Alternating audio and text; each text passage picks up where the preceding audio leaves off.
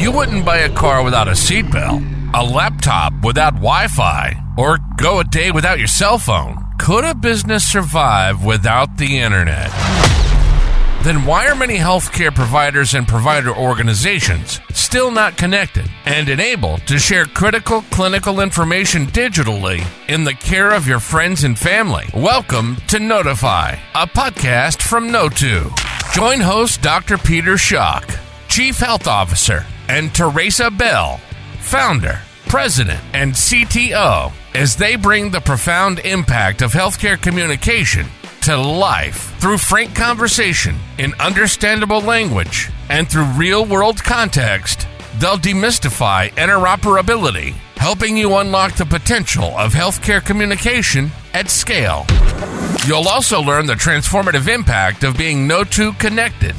Connect, connect, listen, listen, transform, transform.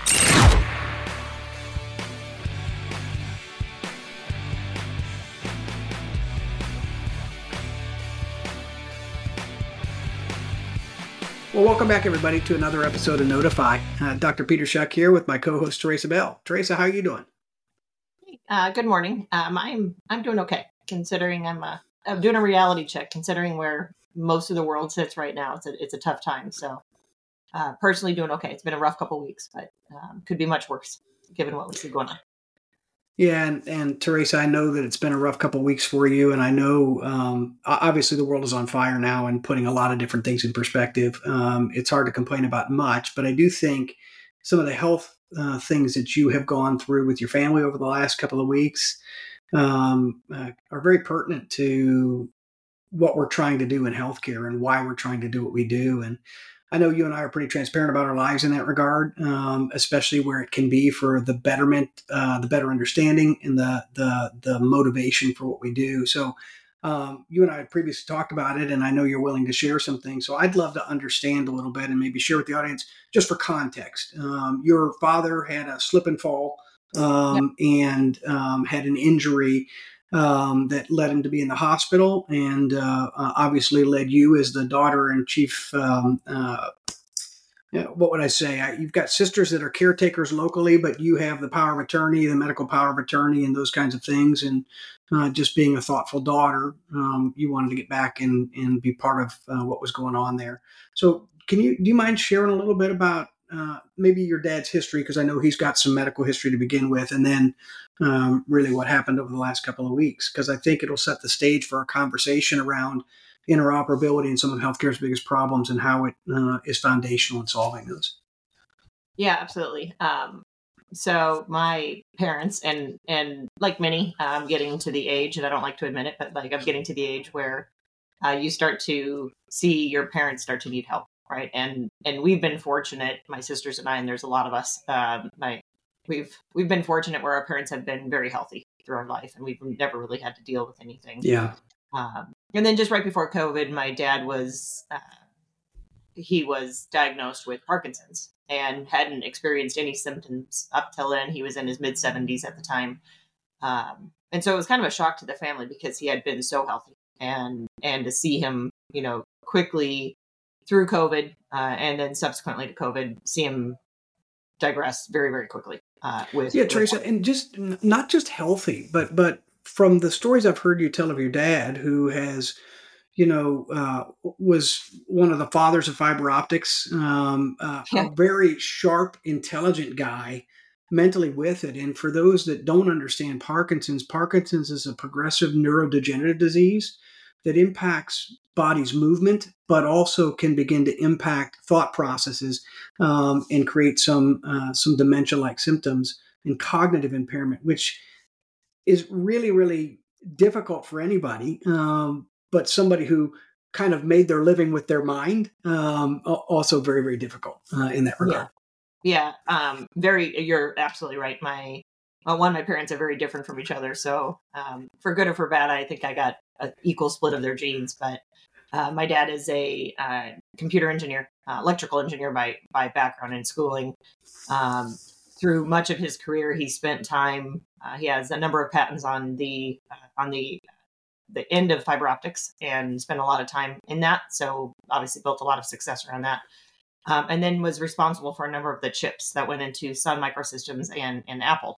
Uh, so he had designed a number of, of chips. He spent a lot, of most of his time in hardware um, and hardware design. So I guess that's where some of the natural curiosity has come from for me. Although I didn't go down the hardware path.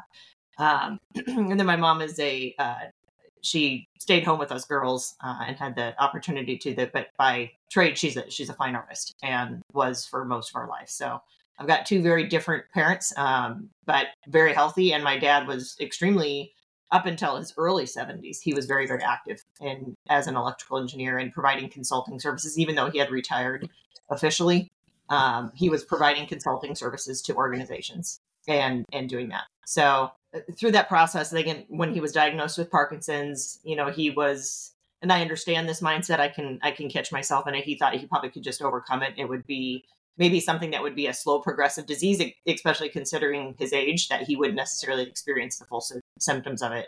And unfortunately, that's not the case. So he, he digressed very quickly. He also um, didn't note at the time he ended up having osteoporosis, and that's his mother had that, um, and obviously very keen eye to making sure the rest of us are are doing what we can to prevent that. But he had osteoporosis, and uh, in during COVID, he broke his back uh, lifting where he shouldn't have been lifting, but he lifted and he he broke one of his uh, vertebrae in his back.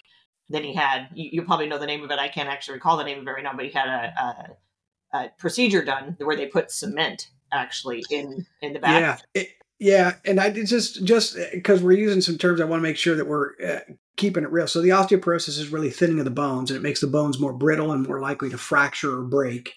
And the spinal fractures that your dad had are common to so many people that have uh, osteoporosis. They're compression fractures, which means that the vertebra kind of that hold our uh, backbone up, they compress on one another, and they can be very painful and lead to deformity um, and loss of function over time if you have a lot of them. And the procedure he had is what they call a kyphoplasty. And all it is is they put um, uh, a substance into uh, the collapsed vertebra to raise it up again to prevent that deformity. And it actually can help resolve pain without the need for a lot of um, heavy pain medications, which in that age group can be very difficult um, uh, when they're on pain medication. So, just uh, sorry, the medical aside, I couldn't let that part, uh, I couldn't let that part go. But uh, I think you described it well. But but but those things now, Parkinson's, progressive neuromotor dysfunction that impacts his walking, his balance, um, his cognitive function, thinning bones that make him more likely to have fractures, and some symptoms of that by having the compression fracture already. And then flash forward to a couple of weeks ago when you got a call, um, as as we all fear we do with our aging parents. Yeah. Um, so a little bit of, I fell in a little bit more before I flash uh, flash forward. He had he had this procedure done, and it ended up, unfortunately for him, that it created enough pressure in the rest of his vertebrae that he cracked three more. Oh um, wow! So he's been very actively engaged with the medical community, as you can imagine, just trying to relieve the pain. Um, also yeah. experienced significant digestive issues uh, as a result of everything that he's experienced, and of course, cognitively, um, we watched him decline. My I have a number of sisters. I have two that live close and, and they live in the Minneapolis area uh, that take care of him. One in particular that's there frequently, and, and she is a real uh, kind and warm hearted person. I, we all owe her a lot as a family. Um, and, for, and forgive me if I get a little bit uh, emotional during it, but um, yeah, I mean, it's it's been difficult to watch him, you know, digress like that. Yeah and I, I, think the emotion is well warranted, and I'm glad. I, I always used to tell folks that my perspective on that emotion during these times is that's uh, emotion demonstrates the love, concern, and care that you have for someone and the impact that they have in your life, um, and that's a really tender thing. Um, uh, sometimes it can make it hard to talk, but it's a really tender thing. Don't be embarrassed by it, or um, uh, feel free to show it in that regard. So I know that uh, I know that you also live in Boise, so you're away. Um, yep. And I know as a son who lives far away from his aging father, there's a um, disconnect sometimes that can occur there. And there's a, and I also have brothers that are closer and visit him, and I'm very thankful for their diligence in doing that. Boys and girls are a little bit different. Um, uh, in, in in how we check in on our parents. Yeah, it's, it's probably not as it's probably not as tender and thorough uh, for us checking in as it may be for you guys. But um, uh, anyway, so I do understand that piece, and then we all hate to get that call that says. Um, I remember it with my mother um, uh, when she passed, and and um, your dad hasn't passed, but but I remember you talking through getting that call with your dad and what that meant. Yeah, a couple that was a couple weekends ago now. Um, sisters called me and and uh, mom and dad have really worked hard to maintain their autonomy as much as they can. Um, and so they were traveling to southern Minnesota to see my oldest sister's girls. And unfortunately, when they got down there, my dad literally was just a few steps out of the car, walking up a, a couple cement steps, and didn't use, in this case, some of his uh, walking devices and fell. Um, fell backwards, ended up falling on both his hips, and broke uh, broke his hip uh, in multiple places. And of course, that's never a good uh, a good thing to happen when you have what he has and also being elderly. So um, that whole circumstance in rural Minnesota, finding a place that they could take care of him.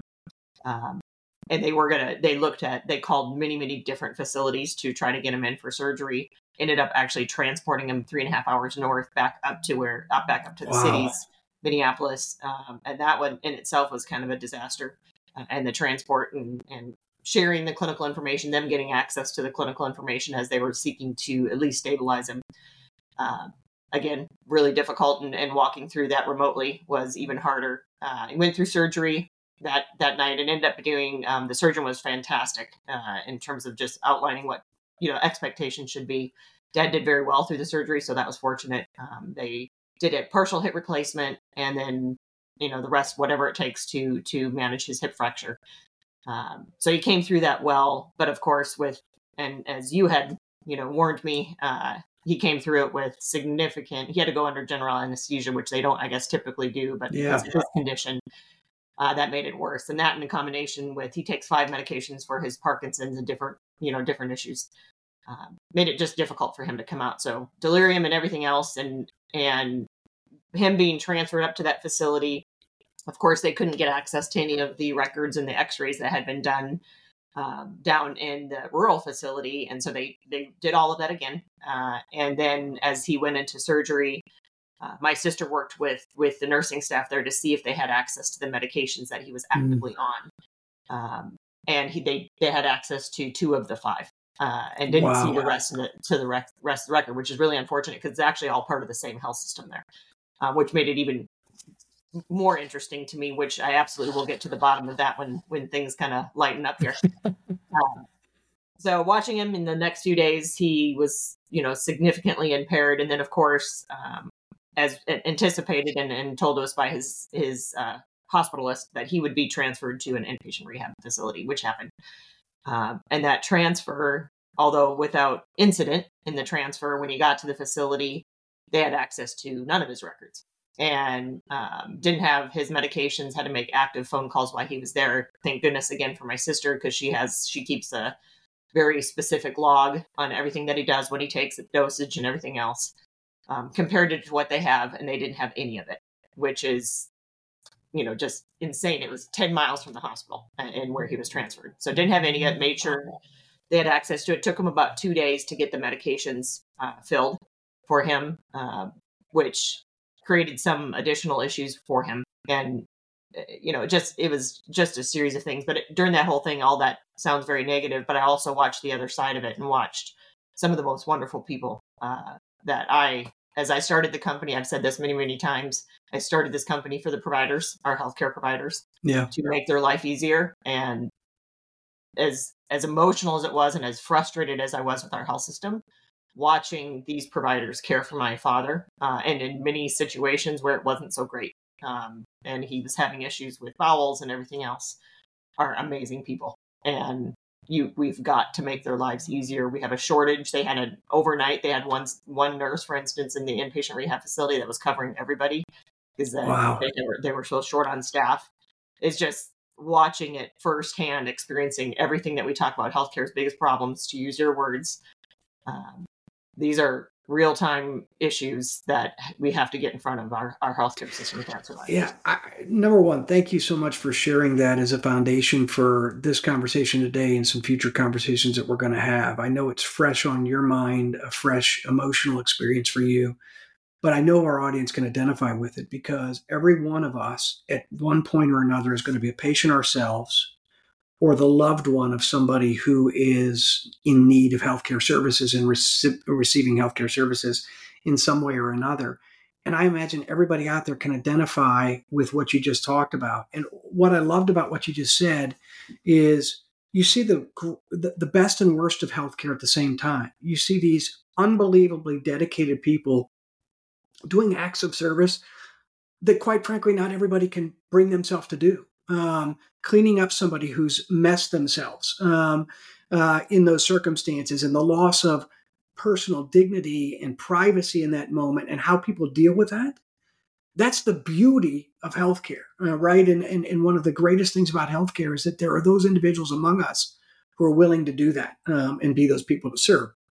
And now i'm getting emotional about it because it, it really rings true it really rings rings true to me um, from all, all, the way from nurse aides and, and hucks in the hospital um, and, and skilled nursing facilities to the doctors and surgeons and everything else. It encompasses everybody that's providing some frontline service in healthcare in that regard.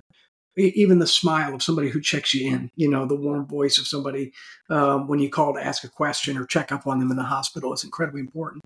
And then you see the struggles in healthcare about how you know, and, and what was funny is when when you were Trace is lucky she has multiple friends in healthcare. I don't know how people survive without having a friend in healthcare. I've said this about my own parents. I don't know how they understand what they're supposed to do, how they interpret what's told them, even with the best of intention, without having a son they can call and say, "Hey, Peter, um, what does this mean? What do I need to do, etc." And uh, so you and I talked a number of times this weekend. Is hey, this is what happened to my dad. I think they're going to transfer him here. Does that sound right? Does this sound right? And everything in that process about being at a, you know, a rural hospital that probably didn't have all the equipment they needed for an injury of that magnitude, um, and what was going to be necessary to care for the complexity of his condition to transfer them to a bigger facility and do that. The idea that they had to repeat tests because either the test couldn't be done uh, or couldn't be located from the other one or weren't done with equipment that might be as sophisticated as it needs to be, et cetera. Many different reasons, but the uh, the duplication of that work, the fact that information critical to your dad's care wasn't necessarily available um, at the point of care for the providers in those circumstances, um, and then again on transition to the so much to talk about in that regard. But as we talk through that, it was it, it is it is amazing to me that for all the wonderful people that work in healthcare how do we not yet provide them the tools and the information they need to maximize their compassion, their commitment, their expertise to the benefit of the people they serve, um, whether it be for outcomes, experience, coordination of care, et cetera. Um, and how do we not enable healthcare businesses to operate with a greater level of efficiency and safety by making clinical information available at the point of care. So um, I want to I, want to really go ahead. You're going to say something. I can I can I, I can tell. Uh, I, I, want you to say it before we go to break, and then when we come back, we'll talk a little bit. Um, we won't get through everything here in this episode, and we'll carry it over to the next one. But I I want to talk a little bit about some of these problems that we're seeing and how interoperability begins to foundationally serve as a key part of the solution uh, to healthcare's biggest problems. Yeah, I mean, a couple of the things that I had a lot of time spent next to my dad bedside, um, a lot of time to think, and in his lucid moments, he would ask me, "Isn't he's like, isn't this your job to fix it? Or isn't this what you're supposed to be doing?" So I mean, I was like, yeah, was that in his lucid state? You said he was, had his wits about him and, and knew exactly where to go.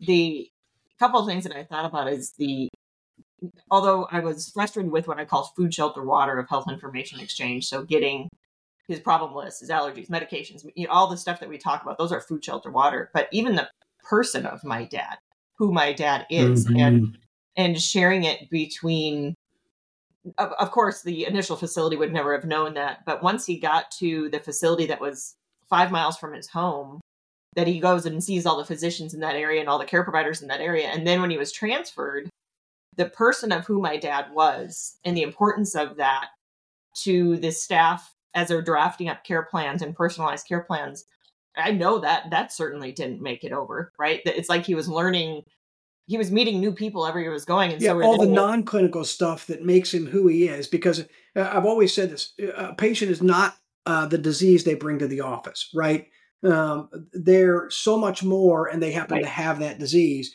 and if all we know of them is that disease we don't know them yeah and there's just so much and that's you know that's the long haul to what we're trying to get done here first it's food shelter water and then the long haul for that but the, the second piece i thought about was the advocacy that for especially elderly patients or those that haven't don't have any familiarity with the healthcare system having advocates but that is an unsustainable method we don't have we don't have provider staffing today. We have shortages of that. Now we go to talk about advocacy and the need for it. I totally believe it. How are you going to yeah. fill those spots? Yeah the it, challenge with advocacy and i've always had this challenge because uh, uh, we've i've been at health systems where we've created programs around advocacy where we created care coordination programs care management programs uh, patient advocates um, uh, for patients. The challenge is we're, we're, we're using human resources to fill to to fill gaps and i'm looking at the brick wall behind right. your your your uh, uh, head there and and we're just filling gaps in the mortar um, with people as opposed to really examining what makes the most sense and what could be done imagine Yep. If everywhere I went, everybody had what they needed to know about me as a person, as a patient, to deliver the best clinical care in the most timely fashion. Man, imagine that world and what we could do in that world, right? That's Rather right. than just patching things. And, and and all the things that we're spending money on now to help fill those gaps and patch on to broken processes because we're not really fixing or addressing the big issues. What could we do with that? Yeah. in healthcare? What what kind of care models or service models could we deliver and build with those resources that we don't have now um, because we're we're spending them filling these gaps? Um, again, keep going because I, I, I, need to take a break. I know we're coming up on a break, but but please finish because I, I, I know you've got this pregnant pause that just says, "Hey, I've got something I got to say." and I have a hard time talking over people, so it's I wanted to hear have you. I, how long have we known each other? And you've got to know you can just talk over me. I can't. I can't. I guess it's I guess it's my dad again with fear of my dad. But the the thing that as I was able to separate myself emotionally from the circumstance after three or four days of being home, um, reflecting on it, it was while I was there, I'll, I'll, be honest in my emotions that it was like I, I can't fix this. It's too broken. Right. I've I've dedicated 25 years of my life to this, and I, I can't I can't fix this. And I, I left feeling that way on the plane ride home. Absolutely feeling that way. And then I'm like, no, this is why I'm doing it. Stick to it. This is why the company's doing it. Why you joined our team. And it is absolutely fixable. And we've done a lot of progress. I had to remind myself on that in the emotional moments is that nope, you got to just keep looking forward and look back for a minute and see what has been done and it's huge and it now needs additional push especially on on behalf of what we you know call post acute um, or whatever you want to call it but it absolutely is feasible to get to some of these tangible milestones that make a real impact to the outcome so I love feeling yeah. It just took me over 72 hours to get there. well, no, but I, I think everybody needs time to process those things. And and I'll be honest, Therasa, I, I think that's really transparent what you just said, because I know you've given your life to it. You've been an incredible advocate for it. You're an eternal optimist around what can get done. You're a problem solver. Your company, no, too, our company is a problem solver, right? Um, uh, we sit around and talk about how do we contribute to solving these problems through the democratization of healthcare information exchange and and it, it, it's to me a really transparent to share that thought right? I mean we all have those times when the darkness creeps in right? When the doubt creeps in. Um, and and and i think that's i think that's true for anybody who's mission driven um, and um, uh, that, that they're going to have those times. Um, I certainly had them. I've talked to you about them when I was considering joining O2 about just 16 years uh, as a health system executive trying to drive the principles of population health forward in those organizations and drive change. It's swimming upstream. I know what a salmon feels like uh, during spawning season and how exhausted they must be when they get there. It's no wonder the bears are sitting there um, and, and, and, and, and ready to capture them because they have no more energy left to fight. Um, and, and so you have those dark moments. But I, I also think you're atypical as a founder in those circumstances because not only do you have a, a, very healthy optimism around the vision you've created, but you have tackled very difficult tactical challenges to bring that vision to reality and are not un, um, unaccustomed to making pivots in how you bring that vision to reality as the business realities demand you to do so, which I think is an incredibly positive thing in all of that. Um, so um, I really appreciate the transparency of the the the the dark dot moments, and I know I've seen you go through that over a couple of weeks here, um, and I know you're back on top. And, and some of that too is is I think making some business reality decisions around here are the tangible things I know we can tackle next week. I, have got a billion things to tackle. Here are the ones that I need to tackle next week that are going to make it uh, uh, make a difference uh, and move the needle forward. So, thank you very much uh, uh, as a friend. Thank you very much as a colleague for sharing uh, that personal story um, and letting us use it to discuss the importance of interoperability in this process, or as a launching pad to discuss that. I never want to remove the personal connection between the technology and its impact and the people the technology is meant to serve and the problems that it's meant to solve.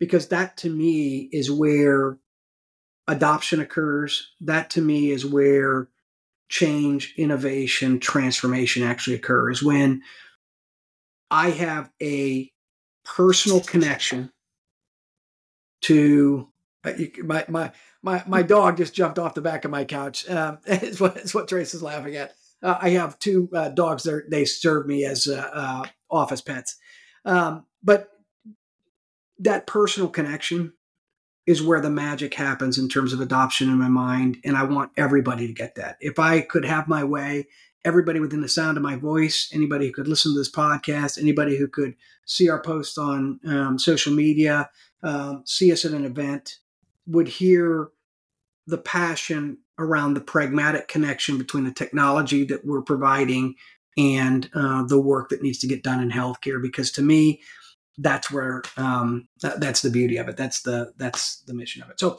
let's take a quick break, and we'll come back and we'll talk about a couple specific uh, uh, uh areas where interoperability really is the foundation of solving some of the problems that uh, uh, we talked about. We'll be right back. Hey everyone, my name is Matt Becker, VP of Interoperability at Kno2. I wanted to take a moment to introduce our connectivity report. Did you ever wonder who in your area you could connect with digitally and reduce the manual activities associated with clinical information exchange? Well, simply visit kno2.com, click the link for connectivity report, then enter your name, email, and zip code, and we'll send you a report to show those providers and provider organizations already connected and waiting for you to join them. Take the first step to getting Kno2 connected. It's free, takes less than 30 seconds, and will spark digital transformation that could revolutionize your business. There's even a how to video to make sure you get the most from the report. Connect, listen, transform. This is Notify with your host, Dr. Peter Schoch and Therasa Bell.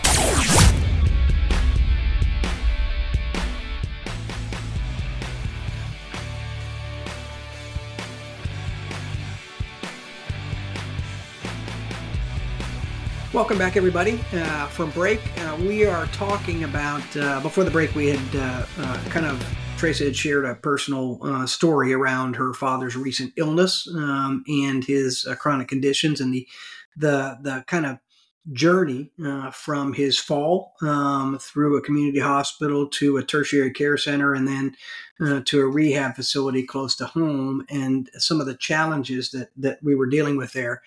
And one of the things we mentioned in our previous podcast is really around interoperability serving as a foundational element for the solutioning to healthcare's biggest problems. And one of the things that we talk about internally all the time is the free flow of clinical data at the point of care really is foundational to solving some of those problems. And so we're going to use kind of, uh, Therasa, your story and your story about your father that I think resonates with so many of us uh, to talk a little bit about some of those areas where interoperability um, can have significant impact that begins to solve for some of the biggest problems in healthcare. So, uh, it, and uh, you ready to get started? I, I am. Absolutely. so I, I put a I put a note out on So, I put a post out on LinkedIn uh, uh, last week uh, for Kno2 asking people what they thought their healthcare's biggest problems were. Um, and I listed a few. It wasn't an exhaustive list, and, and the order of the list wasn't as important as just kind of getting down uh, people's thoughts. But but generally speaking, when you get responses to that question, people talk about the cost of care, uh, depending upon the perspective, right? Health system executives, healthcare thought leaders, academics talk about things like the cost of care, um, uh, poorer clinical outcomes than we would expect for how much we pay for healthcare. We talk about the fragmentation of care, um, the waste in healthcare, et cetera. For providers, we talk about how crappy my experience is in providing care for folks, right? Because I've got systems of record that weren't designed around the workflows a doctor naturally uses to take care of a patient uh, historically. Um, and they're not connected to one another, so it's hard to talk. And we've talked about that. Um, as a patient, I worry: Am I as safe as I need to be when I go into a doctor's office, especially if I'm seeing more than one? Do they have all the information they need about me? As a patient, I'm thinking, couldn't it be easier um, to navigate the healthcare system? Couldn't people know me because I've been there a number of times? Why do I have to keep telling them the same information, um, like my name and my address and all that stuff every time I go? Uh, so I want to talk a little bit about how the movement of and I'm going to say clinical data here, but understand to me that means things like demographics, social determinants of health, and so forth. It's bigger than just you have this diagnosis and this medication you're on, but the movement of a patient's record from one location to another at the point of care, so all the information about that individual is available, um, is foundational to solving some of healthcare's biggest problems. And we'll use this as an illustration. The one that stuck out to me um, is transitions of care. So your your dad went through two distinct transitions of care in the week that he had uh, his injury to the community hospital. He was transported by EMS to the community hospital, likely. he probably went through three. Yeah. he was in the critical Yeah, yeah. Walk walk through that. Yeah, yeah. Walk through that. It, it depends on because there's that word. Both transitions of care one and referrals are often interchangeable, and they really shouldn't be. Um, so transitions of care, literally, when you hand the patient off, you transition them from one care setting to another. And he went from a you know a critical access hospital to uh, transport for three and a half hours, which transported him, took care of him. Right, so that's one transition of care. And then you have Therasa, the how did he get? How did he get to the critical access hospital? uh, my mother. So she. Oh, well, no, okay. So EMS, you're right. That's uh, you're right. It was Yeah. not my mom. They ended up calling the uh, paramedic because she couldn't pick him up. Um, so you had the EMS agency, that local agency, a role at. It was actually a fire agency that brought him to the critical access hospital. So first transition of care, right? Yep. Second transition of care. So after he was stayed there was the transport, which was medical transport. It wasn't a full fledged EMS that took him once he was stabilized. Took him three and a half hours north to the you know mid-sized hospital health system um, near my parents' house, and obviously trained. There's another transition of care that include that occurred, uh, and then there was that kind of sideline transition from the critical access hospital where they did some of the imagery and some of the notes that were taken to this uh, new facility that my dad was at. Um, that he stayed there for a few days, and then the transition of care from there to the inpatient rehab facility. But there was a transport in between that too, is although albeit short, there was really nothing provided outside of just literally transport. Um, but between there, there was data loss. There was absolutely, it, you know, loss of who this person is, especially in the kind of the last one of, of who this person is and what needed to happen. Uh, but every one of those represented a data integrity problem. Every every one of them represented just this human being transported throughout the ecosystem of healthcare Yeah. problem.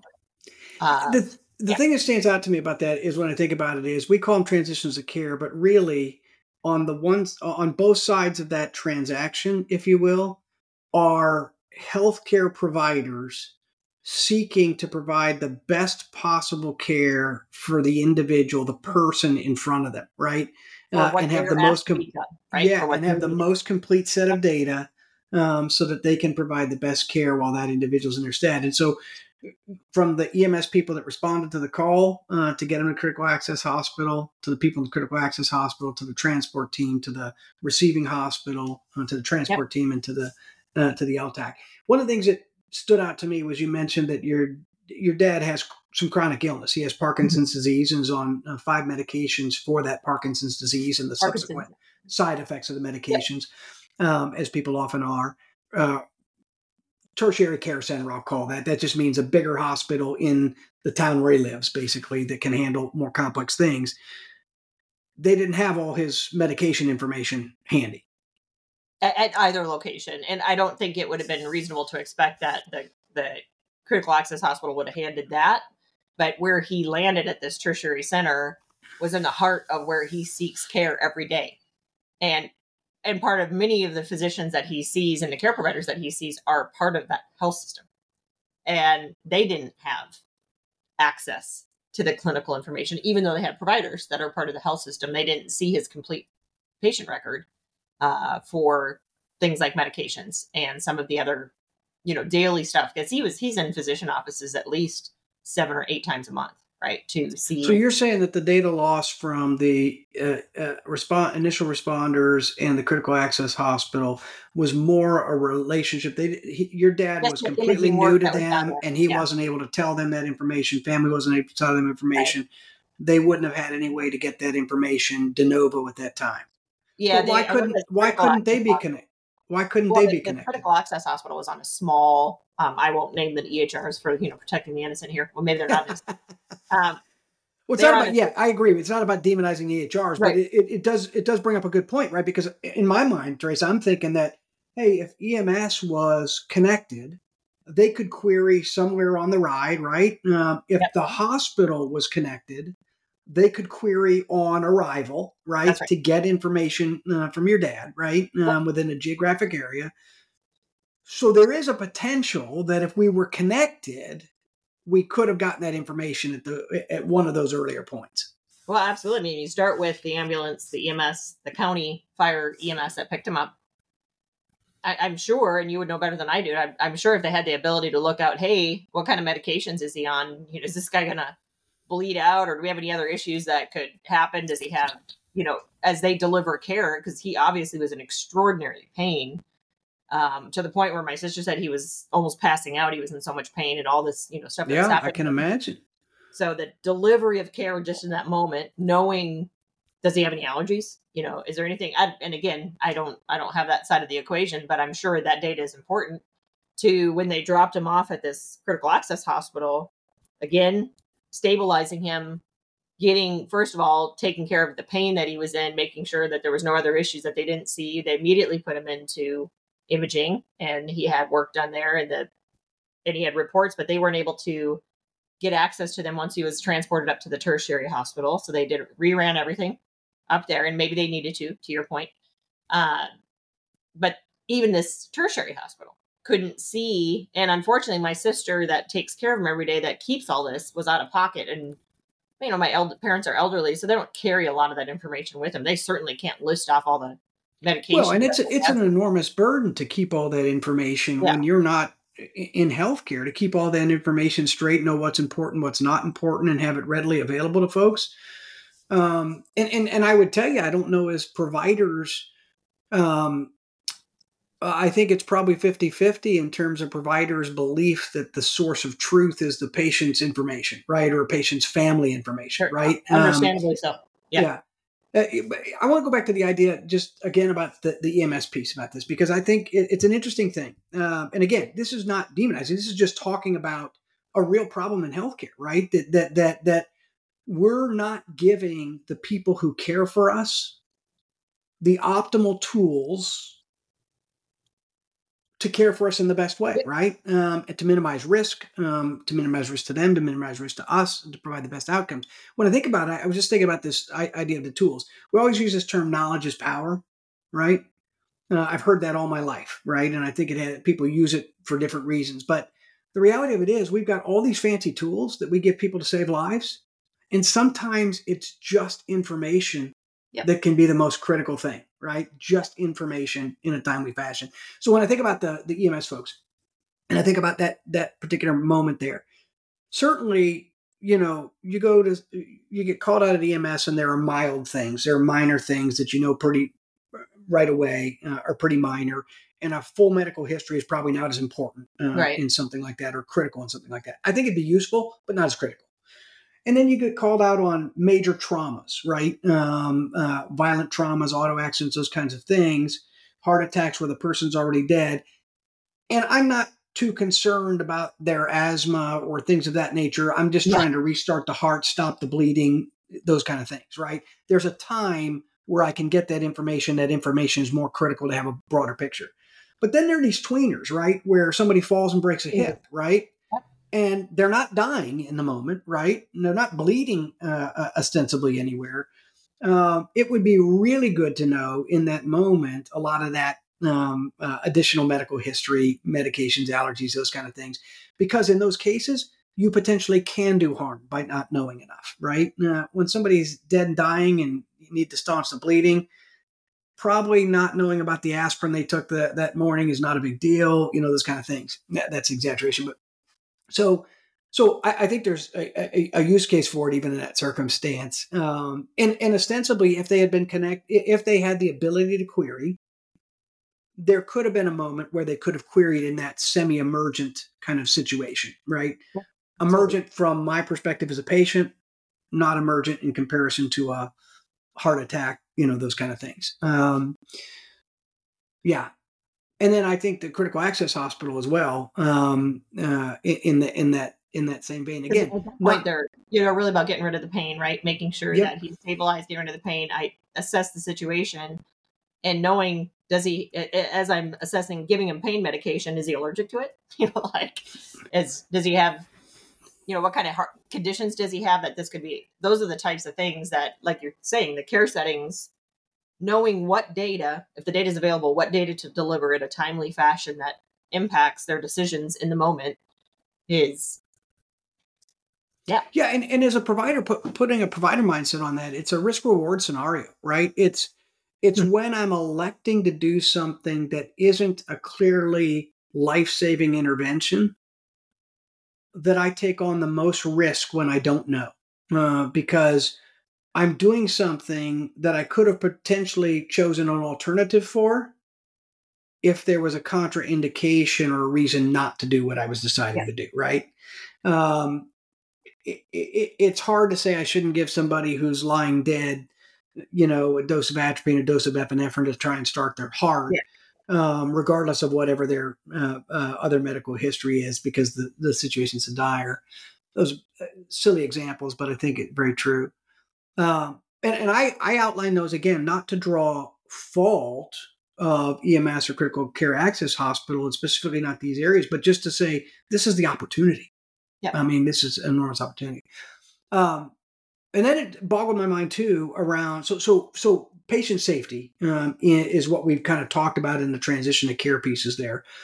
Patient experience is also a, a critical hugely component. impacted. Hugely, I saw it firsthand. Patient and family experience hugely impacted Yeah, because you the family talk- ends up spending most of the time advocating. Like I, my sister and I will go around the hospital saying, "Hey, do you have this? Do you have that?" And the inpatient rehab, making sure that you know they understood who what my dad needed, and yeah, it's absolutely so. Patient experience is patient and family experience is huge. Yeah, and I think about yeah, and and some of the information that's necessary to improve patient and family experience isn't necessarily a diagnosis or a medication right. or an allergy. It may be what are their social religious preferences, what are their dietary preferences, or uh, those types of things that make a significant difference um, in terms of their overall recovery, mentality, attitude, um, et cetera. And and I'll tell you, as somebody who's taken care of family, and I, I think you just resonated with this. It is a you know it when you see it. We've almost expected never to see it, but you know it when you see it. When somebody is taking care of the whole person Oh, for sure.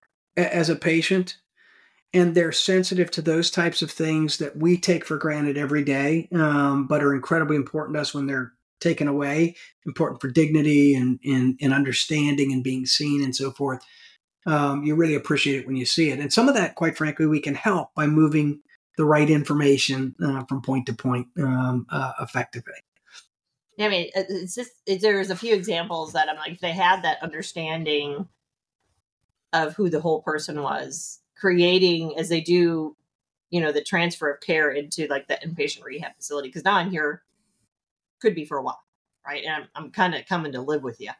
I'd love if you understand. So, you know, I'd love to understand if if they knew about me and maybe I'm hard of hearing, or I I English is my second language, or you know, I have certain religious preferences and I, you know, do follow certain rituals at, at night. Those types of things and the accommodation to that, what a difference in experience.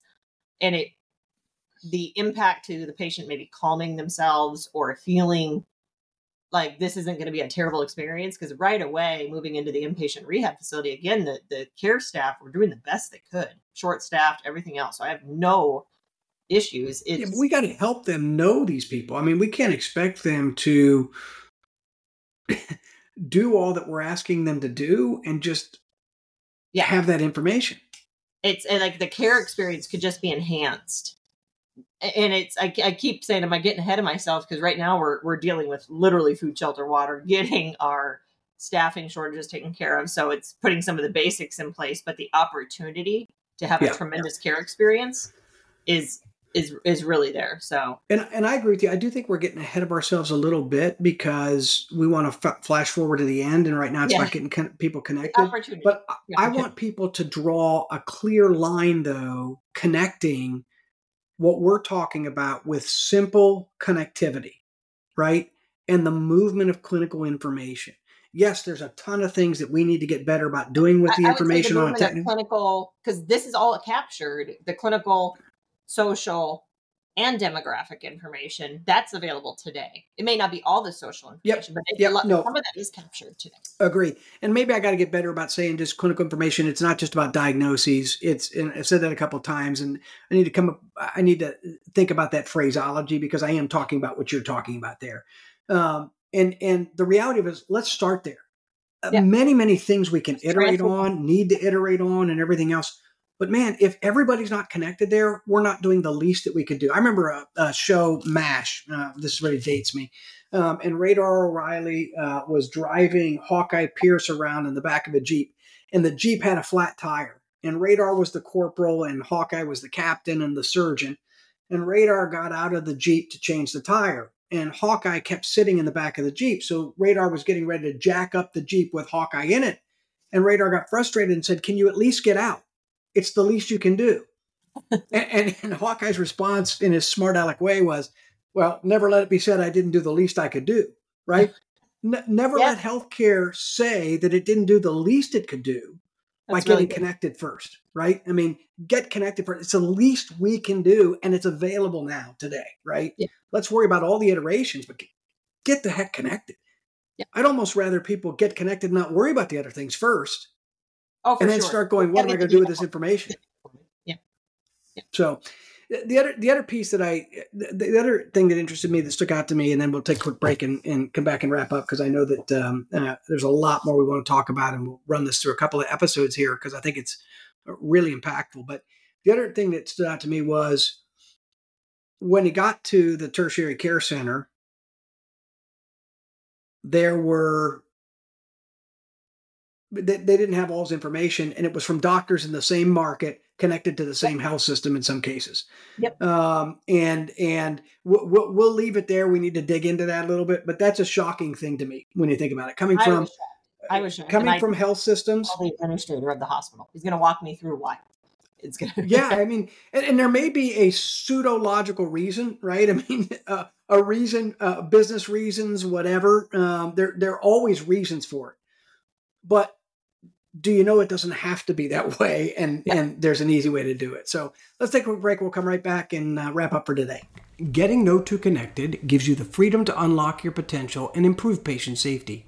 Visit us at kno2.com for more information and to see providers in your area waiting to connect with you. Connect listen transform. This is Kno2tify with your host dr peter Schoch and Therasa bell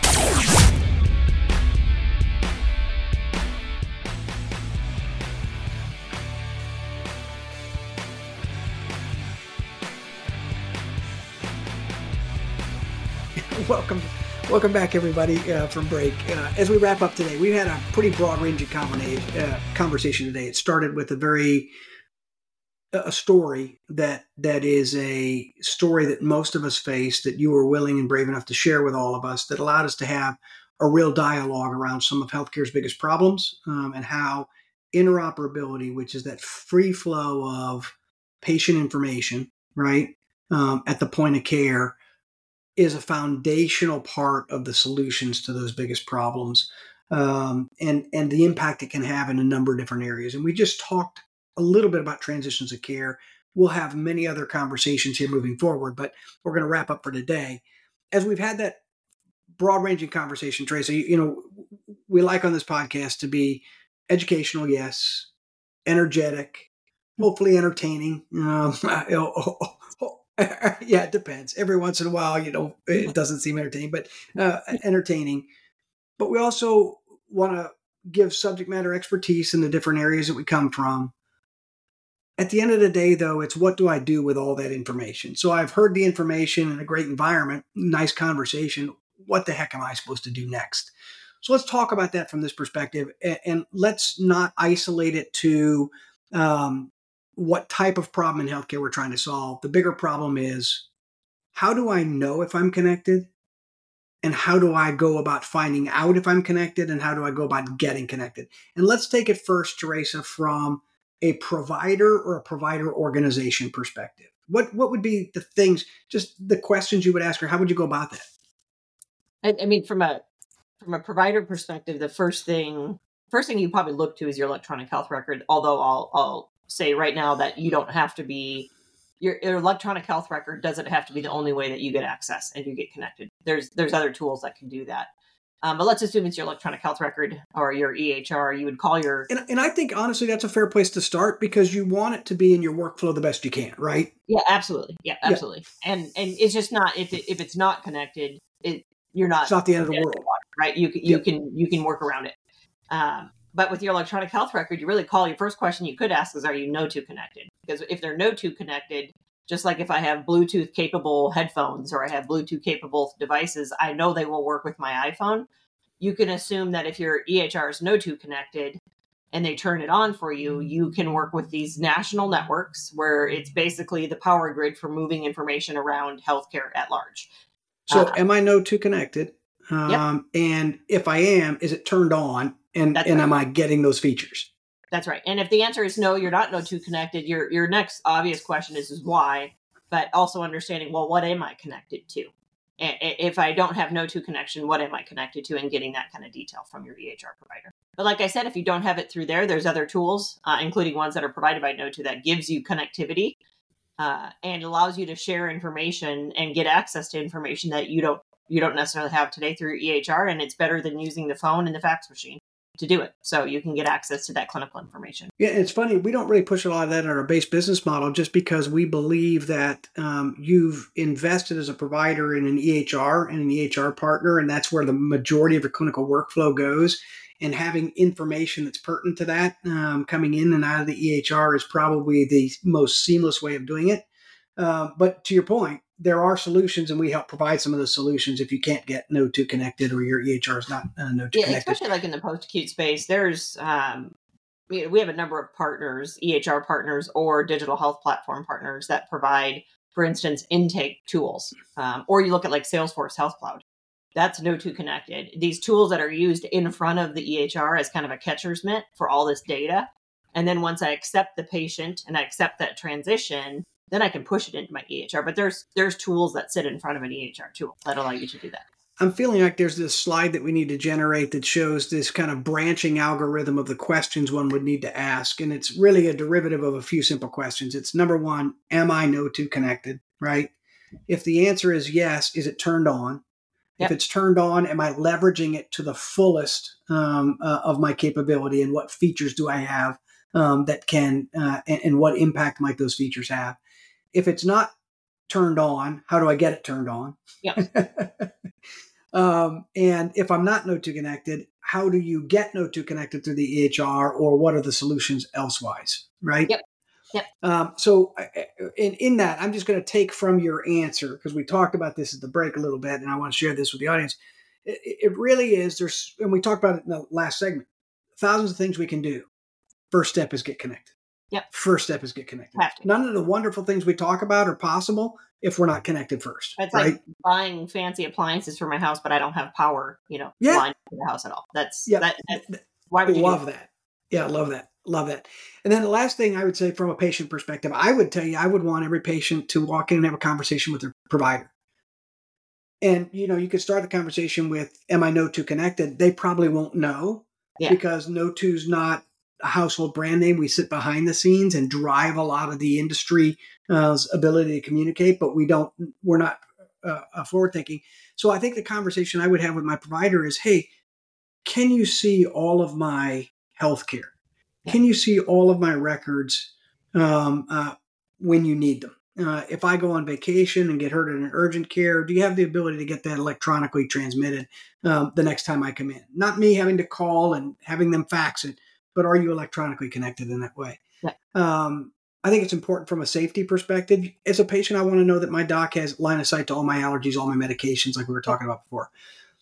Um, so I think that's I, I think that's incredibly important. So I think from my perspective, those are the pragmatic steps to really get started, um, and then we can begin to talk about some of the other things. And we'll continue, I think, to perseverate on that message because it is simple and it is the first step. Um. And you can't take the second step without first taking the first step, right? So wonderful. You- Uh, know, we'll- I use the analogy of, of the internet and the kind of the metamorphosis that the consumer industry had to go through when they started. People just started with dial up and they started with, and it's not a difference in speed like we saw with the internet, but it took a crowd to get to make it valuable, right? So everybody's got to get connected to really get the full enhancement and it's all about education and and starting with conversations like this. Well, yeah, and I, another silly analogy is you may have a cell phone and a phone number, but if I don't know it, Doesn't matter. I can't call you. So Yeah. you may be connected and I don't know it. So we're not benefiting from the exchange that we could be benefiting from on either side of the business. So awareness, and that's a, a plug for the connectivity report. Find out who's, you know, go to kno2.com, uh, put in a few simple um, uh, piece of information, your name, email address, so we know who to send the uh, report to. And you'll get a report of people who are connected in your area and capable of digital exchange, which is a really good first step in that regard as well. So um, uh, I, I think uh, on something else, the other side of that question is, am I connected?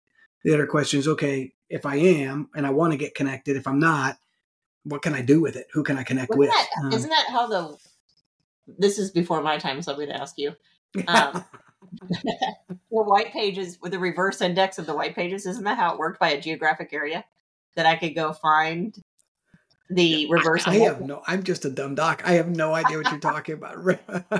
yeah, there was, the white pages used to be alphabetical, right? So the first part, and then the second part was the reverse index, where it was by geographic area. So if I wanted to see what was in an area and get the identification information, that's kind of what our connectivity analysis report does. Wow, I don't ever remember using the white pages. I did use the yellow pages occasionally, mostly to stand on because I'm I relatively was short. mostly making prank calls, but I wanted to know in this, you know, in this group, who could I, who could I call? Okay, I think we'll leave it there with the crank calls.